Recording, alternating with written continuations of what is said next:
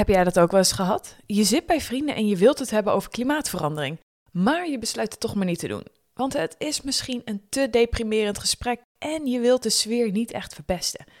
Of je voelt je gefrustreerd wanneer je jouw familie probeert uit te leggen waarom jij je zo zorgen maakt over het klimaat.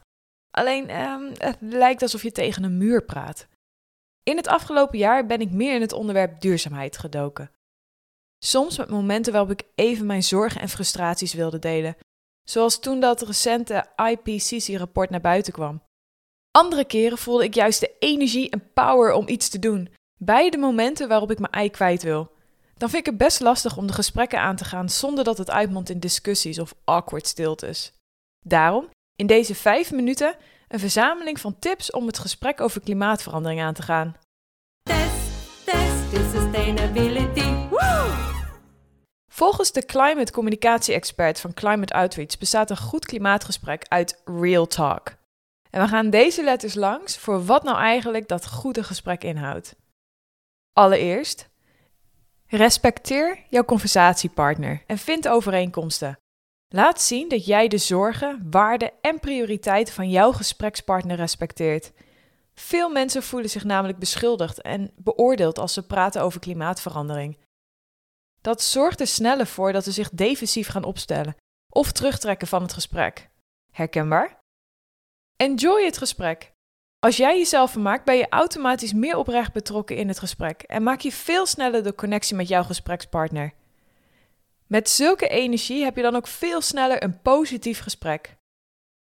Ask questions. Het is verleidelijk om snel in de preekstoel te springen met alle kennis die je hebt opgedaan over klimaatverandering. Ik spreek uit ervaring. Voor een goed klimaatgesprek is het juist mooi om eens vragen te stellen. Wat betekent klimaatverandering voor hem of haar? Geef jouw gesprekspartner de ruimte om te reflecteren en zijn ervaringen te delen. Dan luister en herhaal wat je hebt gehoord. De sleutel tot een goed gesprek, no matter what. Stop met praten. Toon oprechte interesse in wat hij zij te zeggen heeft en vraag door. Herhaal wat je hebt gehoord om zeker te weten dat je het goed hebt begrepen. En don't judge. Dan gaan we naar de talk van de Real Talk letters.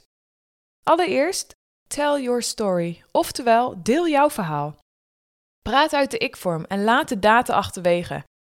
Vertel wat jou raakt en wat het precies met je doet. Probeer eens voor jezelf de volgende vraag te beantwoorden. Wanneer begon jij je zorgen te maken over het klimaat? Was er een specifiek moment? Welke acties neem jij tegen klimaatverandering op dit moment? En hoe voel je je daarbij? Dan, acties maken het makkelijker. Ik ben altijd een groot voorstander van lead by example. Um, zie mijn podcast en alle challenges die ik doe. In plaats van alleen te praten, motiveren daden van anderen meer dan alleen woorden.